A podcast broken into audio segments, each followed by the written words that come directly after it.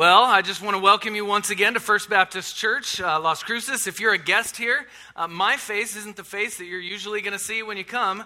Uh, that would be the face of our pastor. He's right there. If we could get a spotlight on him, that would be awesome. Just keep it there the whole service. Would that be all right? All right, that would be great. Uh, thank you so much for coming to worship with us. We are excited just to get back into the Word. Uh, I'm doing a, a four week series in the book of Ruth, and it's called Relentless. And my prayer has been for you, even this morning not that you would just see and not that you would just hear and it would go in one ear and out the other, but that you would actually really leave here remembering and owning the fact that God is relentlessly pursuing you. He's never going to stop working in your life, He's never going to stop working in your situations. He relentlessly loves you. And so we've been in the book of Ruth. The very first week, uh, we started and we talked about God just being relentless when things in our lives turn upside down. And we have all had moments like that in our lives where everything that we know is changed in an instant and we don't know what to do. And God is still working in our lives, even in those moments. And uh, so we talked about God kind of working behind the scenes in the lives of Ruth and Naomi. Now, Ruth, uh, Naomi had moved from Israel all the way to Moab. She was in another place with another people. Everything was going good. She went with her husband and her two sons, and all three of them passed away. And one of her sons was actually Ruth's husband. And so we see that these two ladies' lives have just been turned upside down. They're now widows. They're living in a country that has another God, not the one true God. And but we still see God working kind of behind the scenes. They weren't even able to see what God was doing at the moment, but He had actually provided them with each other, and He had actually uh, ended a famine that was back in Israel that would play into the rest of the story. And I want you to remember that God is still relentlessly working behind the scenes in your life, even if your life is turned upside down. Last week, we looked at how God was relentlessly showing his mercy and his grace to Ruth and Naomi. And he did that through a man named Boaz. So Ruth and Naomi come back into Israel. They're in Bethlehem.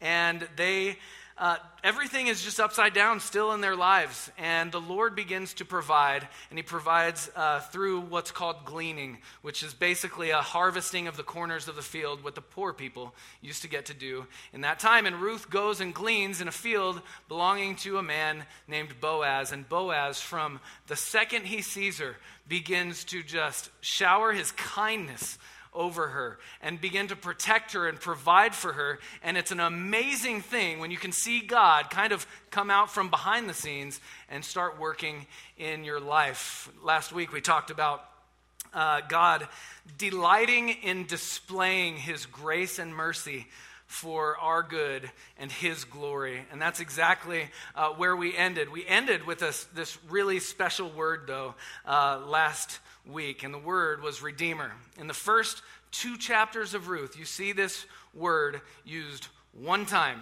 In the next two chapters, you see it being used 18 times. So we need to understand what a redeemer is if we're going to really understand what's going on in the life of Ruth. And so let me just take one second just to kind of explain that to you uh, for a moment. A redeemer was the relative of usually someone who died and then their family is left pretty much with nothing.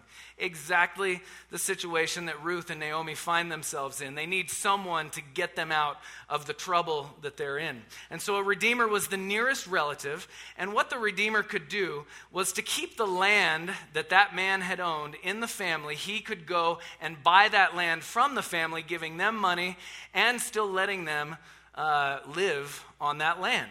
And so he really bails them out of all their situation. They have money now, they can provide for themselves, they have protection because someone has redeemed them. A redeemer could also uh, buy you out of slavery if you had sold yourself into slavery in this time because you didn't have any other options. And that would happen actually a lot. If a husband dies and leaves uh, behind a few uh, ladies uh, behind and his, maybe his daughters and his wife, uh, if they just had nowhere else to turn, they could go and they could give their servanthood to someone, and they would at least get shelter and food, and they never have to worry about anything in life again. but a redeemer could come and buy them out of that slavery that they sold themselves into and really begin working in their life, provide that protection, and give them everything uh, that they need. And so that brings us to this week. And what we're talking about this week is how God is relentless in the details. Okay? And that's what I want you to see as we go through uh, today. When I was 22 years old, I had uh, a plan for my life. I had been to China two times. I'd already met Leanne, uh, and we had uh, we'd been going out for a little while. And if I could, I'd just like to speak for Leanne for a second. The day that she met me was the best day of her life. Uh, she she was so happy just to find a strong, young, godly man who was just going to take care of her. She loved my blue eyes, dark hair, ripped abs. I don't. I've never had ripped abs in my life. Those are her words, not mine. Um, so, uh, I thought I had everything planned out, though. In fact, when I went to China, I felt that the Lord was really calling me into missions. And so I began to pursue being a missionary. And I thought, God is going to call me to be a missionary in China for the rest of my life. And that's settled. And so as I began walking in that direction, with the direction that I had kind of planned out for my life, I see that God had some different plans. In fact, I'd never heard of God calling people off of the mission field before. I'd always heard that He calls people to the mission field. Go into all the world, right? That's what He says. Preach the gospel to every living creature. And so those were the messages I was hearing. I was never hearing God calls missionaries back home. God brings missionaries off of the field. And that was kind of a hard place for me to be in my life. But I see that my plan wasn't exactly what God had uh, planned for my life. In fact, I wouldn't be here at First Baptist Las Cruces if he hadn't done that. Three and a half years ago, that's when he made all that happen. And I know some of you are thinking, I wish God would have kept you on the mission field. Then we wouldn't have to be listening to you right now. Uh, all I can do is apologize. I'm sorry. So, here, if, if you're at work tomorrow or wherever you go tomorrow and somebody says, Did you go to church yesterday? You say, Yeah. And they said, What was it about? You guys do this to your parents all the time. How was your day at school? Uh, I want you to tell them this that God's relentlessly detailed plan for your life will always make your own plan look small and incomplete. In my life, I was going along the path that I had uh, chosen, and I thought that's just what was going to be. I didn't have any other plans, uh, and I thought that's what God was going to carry out in my life. But I forgot one of the Probably one of the, to me, one of the greatest things that the wisest man who had ever lived, his name is Solomon, said in Proverbs 16 9, and this is what he says The heart of man plans his way, but the Lord directs his steps. So, the heart of our hearts, the heart of mankind, and our mind, we plan the way that our lives are going to go. We plan the things that we want to do, even the things that we think God wants us to do. And we do these things and we're headed in that direction because that's what our heart has set to do. But as we follow God and as we're pursuing Him, what we see is that His will directs our steps, and sometimes in a direction that we didn't ever think that we were going before. And so I hope that really you can start seeing this whole book of Ruth in this new light that says God is in control here, not everybody else, all right? And that is just going to bring us uh, right to uh, chapter 3, verse 1. I've kind of summed up everything for you already. It's been about three months now that Ruth has been working in Boaz's field.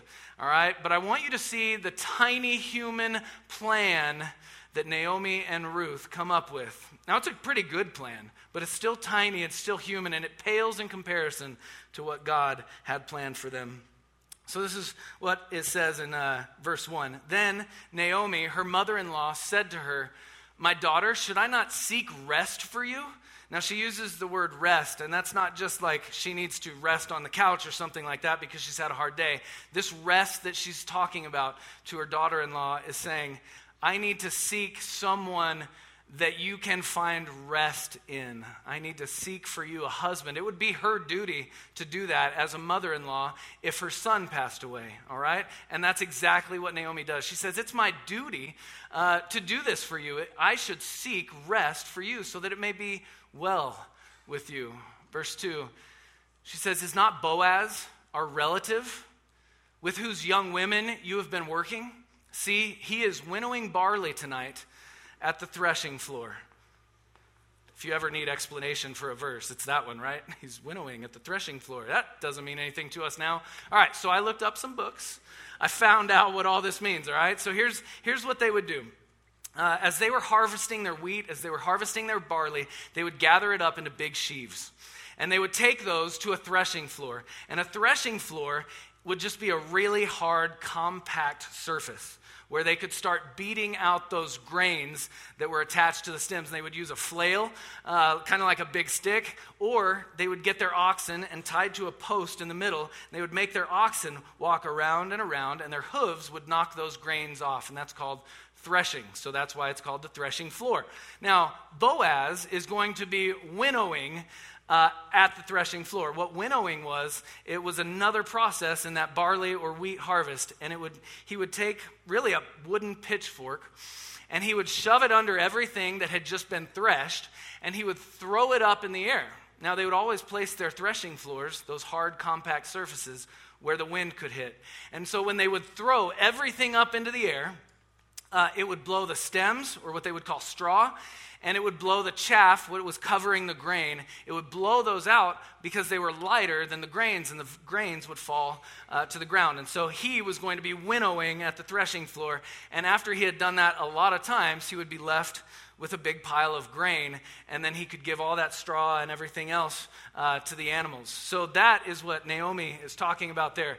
Isn't he our relative? All right. So he says she's, he's going to be there, and he's going to be winnowing at the threshing floor. And here's what I want you to do, Ruth wash therefore and anoint yourself, and put on your cloak, and go down to the threshing floor. Now, this is actually a common practice to prepare for marriage, okay? This language was always used if someone was to prepare for marriage. So it's very clear what Naomi is trying to do. She's trying to hook Boaz up with Ruth and hook Ruth up with Boaz so that they could be redeemed. And so he, she says, Wash, go and anoint yourself. They would have oil uh, that would be mixed with different uh, herbs and things to make a perfume. And she would anoint herself with that. And he says, and she, and she says, Put on your cloak and go down to the threshing floor. That put on your cloak was kind of an end of her time of mourning for her husband. Okay, now they would even dress a certain way when they were mourning uh, for their husbands. And Naomi said, The time for mourning is gone. Let's, let's try and find you rest. Let's try and see if God will use Boaz to redeem us. And the whole plan was for Ruth to marry Boaz. She says, So go down to the threshing floor, but don't make yourself known to the man until he has finished eating and drinking. But when he lies down, observe the place where he lies. Then go and uncover his feet and lie down, and he'll tell you what to do. Now, that uncovering of the feet, there's a whole bunch of different explanations that people have thought up. Uh, all the commentators that I was reading, there's so many different variety of things on what that meant. It could have been uh, a sign when someone needed to be redeemed, they would go uncover the feet of the Redeemer. I'm not sure if that's right. Nobody else is. Uh, I kind of go with the most easy explanation that I can possibly find. And it would be that if I was winnowing barley and I have a long day, I've eaten, I've drank, it's time for me to sleep so that nobody takes my barley. I'm going to sleep right next to it. Uh, I'm going to bring my blanket, and if my feet get uncovered at some point, I'm going to wake up. And so I'm thinking that this might have been Ruth's way of waking him up uh, and not startling him too much uh, by being at the threshing floor. So, a uh, whole bunch of different things there. We're not exactly sure. We can go with that one. And so Ruth says to Naomi, uh, everything that you say, I will go and do. That brings us to verse 6. So she went down to the threshing floor and did just as her mother in law had commanded her. Verse 7 And when Boaz had eaten and drunk, his heart was merry. Okay, let's just stop there. All right. So he eats and he drinks. Now, this is so hard for a lot of you to understand, uh, but there was something called wine back in those days, okay? And after you would drink some wine, you would begin to feel the effects of that wine. Now, he wasn't drunk or anything like that, okay? Uh, I know this is a hard concept for saints like you to understand, especially in public. Uh, I know that. Uh, but so he's feeling the effects of everything that's happened. He's, he's, he's eaten now, he's tired, he's drank, his heart is merry, and he goes and he lies down at the end of the heap of grain. And then she came softly and uncovers his feet, and she laid down. Which really brings us uh, to the next thing I want you to see is, is we have these tiny little plans too, don't we? This was a pretty small plan. I mean, it, it, wasn't too elaborate or anything else. The end goal is to get them married. They didn't think much further than that. God absolutely was. But we have our little plans, don't we? And I think you could probably look at your life. And unless you're two years old in here, you could say, My life hasn't really gone according to my plan. And we can see that God has planned something different altogether for us than we had planned in the beginning? Are we willing to walk with the Lord in His plan while trying to carry out our own? And I think that's exactly what Ruth and Naomi were doing. But uh, I do want to see, I want you to see what that brings us to. We have our little plans, but I want you to see what God orchestrated in the life of Ruth and Naomi. And let's just keep uh, reading in verse 8. At midnight, the man was startled and turned over, and behold, a woman lay at his feet! Exclamation point. Uh, he was pretty surprised by this. That's why the exclamation point is there. Uh, there was never women at the threshing floor at midnight. Okay, so he probably would have been less surprised if a fox had have, ta- had have taken one of his toes. Okay, he would have been like, "Yeah, that's normal. There's foxes out here." But he wakes up and he's like, "Oh my gosh, there's a woman laying at my feet. And she says something that harkens back to what we read last week in chapter 2. She says, I am Ruth, your servant. Spread your wings over your servant, for you are a redeemer. There's that word again. And so what we see is uh, Boaz had pronounced a blessing on Ruth in chapter 2. And his blessing upon her was this May the Lord bless you because you have come to this people to seek refuge under the wings of Yahweh, the one true God.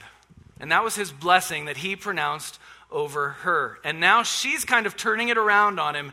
And she says, God is going to provide me refuge under his wings because God is going to use you to spread your wings over me and give me the protection and the care that I'm looking for. So God is going to provide for me, but He's going to do it through you. So please, you, you be the one who spreads your wings out like a hen to hide the chicks and gives them protection. You be the one to do that for me because you are a redeemer. You're the only one that can do this for us. There's nobody else that's going to get us out of everything that we find ourselves in. So we're putting all of our trust in you, Boaz, our redeemer. So please spread your wings over us. And he said, May you be blessed by the Lord, my daughter. You have made this last kindness greater than the first, in that you have not gone after young men, whether rich or poor. So Boaz realizes, okay, he's, he's a little older than Ruth. Maybe, I don't know, we don't know exactly how many years. Maybe it's 15 years. Maybe it's a little more. And she could have gone after someone else to redeem her, or just gone to find another man to marry. But she didn't because she saw the kindness of Boaz, because God was working in that entire situation. Now, the first kindness that uh, he talks about right here, the last kindness is greater than the first.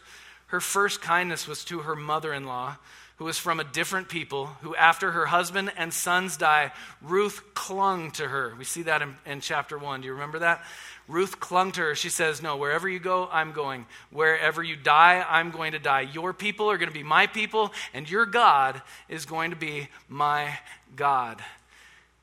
And that was her first act of kindness. So he says, This second one blows that one out of the water. That you're coming to me to have me redeem you. This is a beautiful love story. I don't know. If you're, if you're a woman, you're eating this up. If you're a guy, your, your wife is probably nudging you to hold her hand right now. I just advise you to do that. Let's look at verse 11. And now, my daughter, do not fear. I will do for you everything that you ask. For all my fellow townsmen know that you are a worthy woman. So we have this tiny little plan of Ruth and Naomi. It's going pretty good. Naomi said, After you lie down and uncover his feet, uh, that's all I got for you. Then we're going to leave it in Boaz's hands. We're going to leave it also in God's hands for him to do exactly what he wants to do with us. And it reminds me, it reminds me so much that God's detailed future reaching plans are also in our lives as well. God has plans that will dwarf our own plans. God's large plans are much more detailed because He is relentlessly working in our lives for our good and for His glory. And so, as we think about that, uh, we all know that life hasn't turned out exactly how we wanted it to turn out. And so at some point, we have to come to this realization that God's detailed future reaching plans are so much better than our own in our life. I don't know if you've thought about this much, um, but Ruth had no kids. She was married for quite a few years. Her husband's name was Mahlon. Remember, that means weak. Uh, and she was married for quite a few years, never had children. In fact, according to her, she would be barren. God had a totally different plan. Ruth's plan never included kids, I guarantee you. It definitely didn't include grandkids. And it really didn't include great grandkids. But you know the great grandson of Ruth? God had huge plans for him. You know who that would be? King David. That is huge. God is providing and, and working out all the details in Ruth's life to do something several generations later for the whole nation of Israel. Absolutely beautiful. I don't know if you know this, but God's plan in reaching Ruth is also affects us like majorly. We're going to get to that in chapter 4 next week. So I really, really want you to come back and hear how the Lord works through this entire situation uh, and really includes us in the blessings of Him pursuing Ruth. And everything is perfect in this plan of theirs until verses 12 and 13. So let's look at verses 12 and 13. There's a huge problem with the plan. This is what it says. And now it is true that I am a redeemer, Boaz says. I am a redeemer. That is very true. Yet there is a redeemer nearer than I. There's somebody else that can bail you out because I'm not the closest relative to Naomi's deceased husband. And he has the first rights. That's how it worked. If you were the closest relative, you had the first opportunity to redeem someone. And that's an honor to redeem someone.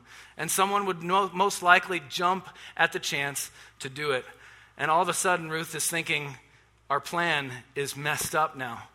We have hit a horrible, horrible development. She had no clue that there was another Redeemer. Her eyes were set on Boaz because that's the field that she was working in, and that's the, that's the man who God had shown kindness to her through. And she was all about him. Let's, let's look at verse 13. Boaz says, Just remain tonight and in the morning, if the other who is closer, a closer relative, if he will redeem you, good, let him do it. Here's kind of the, the moment in the movie where everything like climaxes and the man just says something awesome uh, just to win the woman's heart, just like I did with Leanne. But if he is not willing to redeem you, then as the Lord lives, I will redeem you. As the Lord lives, I swear by the one true God that I will make sure that you are redeemed by me if he won't do it, because I can't wait to jump at the chance to bring you under my protection. So he says, lay down until the morning. I don't know if you've ever noticed, but uh, our lives are often filled with obstacles. And this is, I think, one of those obstacles. I don't think in my plan, okay, when I was saying, okay, I want to be a missionary for the rest of my life, I never planned any obstacles in that. In fact, I don't know why. We probably should. We should just plan some obstacles in our life because we know they're going to happen anyway. So I did, had zero obstacles planned in our life, but obstacles will come. 100% obstacles will come into our lives. God has no problem bringing obstacles into our lives. I don't know if you've ever thought of that. Now, I didn't say God brings evil into our lives. He never causes evil situations in our lives. But he's never scared to bring an obstacle into our path. And he wasn't scared to bring this obstacle into Ruth's path. He knew what was going to happen. She didn't. This wasn't part of her plan. The plan was Boaz, it was always Boaz. And now there's another person who can redeem them. And if he redeems them, they basically go under his care. And that her opportunity with Boaz is going to be lost. This reminds me of scenes in movies uh, where everything is just going along great.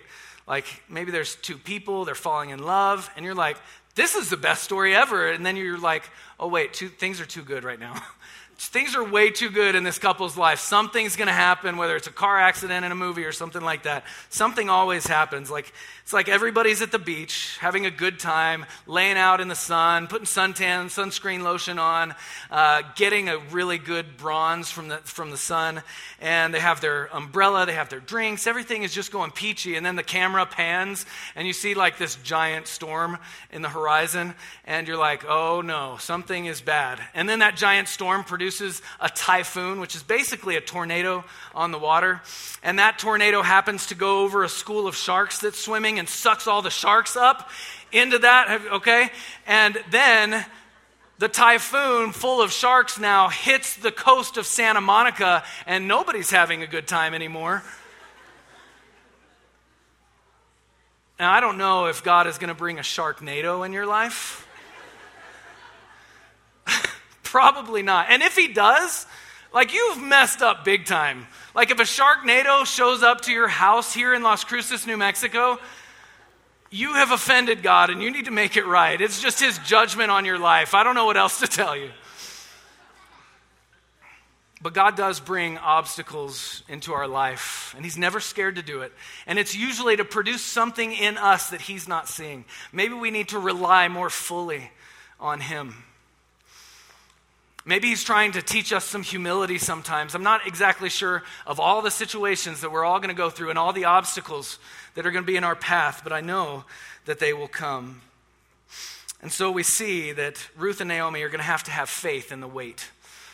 They're now having to wait on the Lord and see what the Lord is going to do with this new development in their story that looks like it's going to tear everything to pieces that they've been working so hard for. And we see this in uh, verse 14.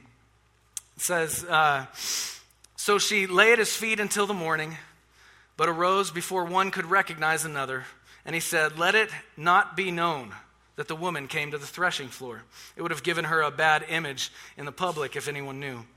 Verse 15, and he said, Bring out the garment that you're wearing, Ruth, and hold it out. And so she held it, and he measured out six measures of barley and put it on her. Then she went into the city. Let's look at verse 16. And when she came to her mother in law, her mother in law said, How did you fare, my daughter Ruth? Then she told her all that the man had done for her, saying, These six measures of barley he gave to me, for he said to me, You can't go home empty handed to your mother in law. Now, this is actually a, a gift to the mother in law saying, I want to marry your daughter in law. So accept this gift on my behalf. It's not like she's worth six measures of barley, okay? She's Ruth. She's, way, she's worth way more than that. But what he's saying is, please accept this gift. I want to take care, I want to redeem Ruth. Let's look at verse 18. Then she replied, Wait, my daughter, until you learn how the matter turns out, for the man will not rest but we'll settle, settle this matter today. So all they could do was place their faith in the Lord and see what he was going to do in their lives. God was relentlessly working every detail out. And I don't want to spoil chapter 4 for you, but God works everything out. Ruth marries Boaz. It's a beautiful story. The future of, of their descendants is absolutely stunning and God had planned every single detail out. Which reminds me that sometimes we have to wait. You got to wait it out for a while. Sometimes we're going to have to wait it out in faith. Maybe that obstacle has come and it looks like my plan isn't working. I don't even know if God is working here.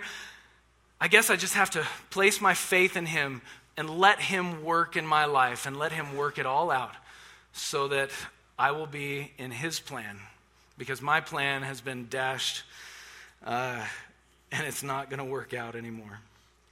So I hope you've been making some connections between Ruth's story and your own story. Have you seen that you make plans and they're never as big as God's? Have you seen that obstacles sometimes come in the way? Have you seen sometimes in your own life, and maybe you're there now, or maybe you will be, or maybe you have been a long time ago, where you just have to place all of your faith in Him and just let Him work every single detail out in your life? This isn't a sermon that's trying to tell you to stop making plans. In fact, I would say if you're walking with the Lord, keep keep planning and keep moving in that direction. As you walk with him, if he needs to direct your steps somewhere a little bit different, then he will. So you don't need to stop planning, but you do need to be open to the fact that God uh, is working in your life and his plan is going to be better than you. Maybe right now you think you're up against one of those obstacles. Maybe it's a hard one. You see zero way out. You don't know what's going to happen. And so maybe you're one of those people that today just needs to place all of your faith, even in this waiting time, and just let God do what God is going to do. In a moment, we're going to have uh, some of our pastors up here. We're also going to have some women up here. If you want to pray with a woman, uh, I know that that's sometimes a little weird. If you come up and you're a woman and you want to pray with a man, it's kind of weird. So we're going to have some women up here as well. If, if you need prayer about some obstacle in your life, come and ask for some of that prayer uh, today. If you if you're thinking, gosh, you know what, I really relate to Ruth in this story. Ruth is the one whose life was turned upside down and she needed a redeemer. Maybe you could say, I need a redeemer. I don't know if you remember last week we talked about Jesus being our Redeemer. And it comes back to this passage, really, which is the most familiar passage uh, that we have in the scriptures of God being a Redeemer and, and of Boaz even being a Redeemer. Uh, so, this whole thing that Jesus Christ is a Redeemer, that would just ring in the ears of the people who knew the word Redeemer. Oh, that goes back to Boaz. But Jesus Christ is a better Redeemer. He redeems us from the sin of slavery that we're in, and He brings us under His wings of protection, and He saves us 100%. Maybe that's you today, and you just want to come and talk to a pastor about that decision. Whatever you're going through right now, uh, there's probably someone else in here that's going through the same thing. If you just need prayer, maybe you want to join the church, a church that holds the scriptures above everything else and will faithfully teach you God's word. If you want to join a church like that, you could come and do that at this moment. But whatever it is you need to do, I want you to respond to God in the way that you feel that He's leading you to respond. Let's go to the Lord in prayer. Dear God, we thank you so much for this word. God, we thank you that we can see how you worked in Ruth and Naomi and even Boaz's life to bring about your plan for their lives. God, our plans are sometimes so very small. And sometimes we just need to rest in what you want to do in our lives instead of relentlessly pursuing what we want. And God, we thank you that you're relentlessly involved in every little detail of our lives and that you relentlessly love us. In your name we pray. Amen.